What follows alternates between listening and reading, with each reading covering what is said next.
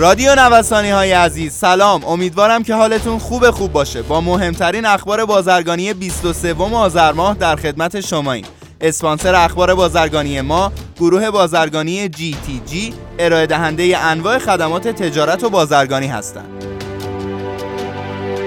معاون فنی و امور گمرکی ایران گفت بررسی‌های صورت‌پذیرفته نشان می‌دهد نسبت به ترخیص بیش از 90% اظهارنامه‌هایی که کد رهگیری بانک آنها صادر شده اقدام شده است و این امر نشان می‌دهد صاحبان کالا پس از صدور کد رهگیری بانک کالای خود را از گمرک‌ها ترخیص می‌کنند. مشوق‌های صادراتی در مسیر پرداخت.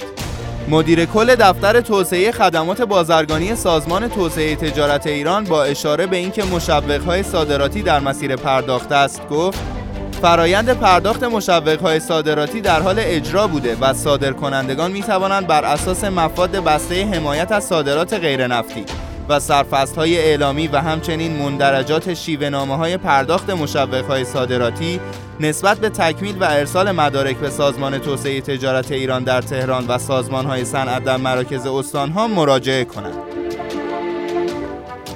واردات ماهیان گرمابی به عراق ممنوع شد. سفارت جمهوری اسلامی ایران در عراق اعلام کرده است که وزارت کشاورزی این کشور واردات ماهی‌های دریایی و پرورشی به صورت منجمد یا غیر منجمد را همچنان ممنوع اعلام کرده است.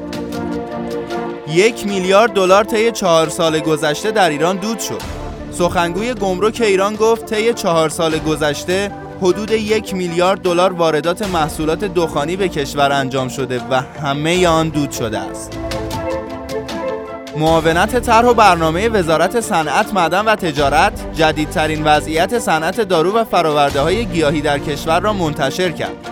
بر اساس این گزارش، بیشترین واردات این بخش مربوط به اسانس و عرقیات به میزان حدود 245 میلیون دلار است. این گزارش تاکید دارد سرمایه‌گذاری در صنعت اسانس اولویت دارد.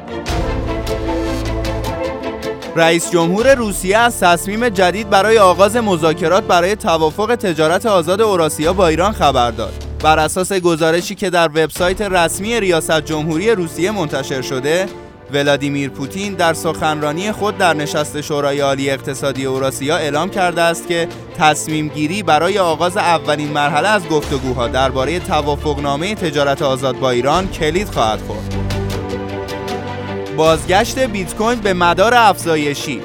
بازار رمز ارزها که روز گذشته نزولی شده بود در یک چرخش غیر منتظره در پایان روز افزایشی شد. بر این اساس در پایان معاملات روز گذشته بیت کوین به قیمت 18219 دلار معامله شد. خیلی ممنونم که امروز هم در بخش اخبار بازرگانی با ما همراه بودید. همچنین از اسپانسر این برنامه گروه بازرگانی GTG تشکر میکنم.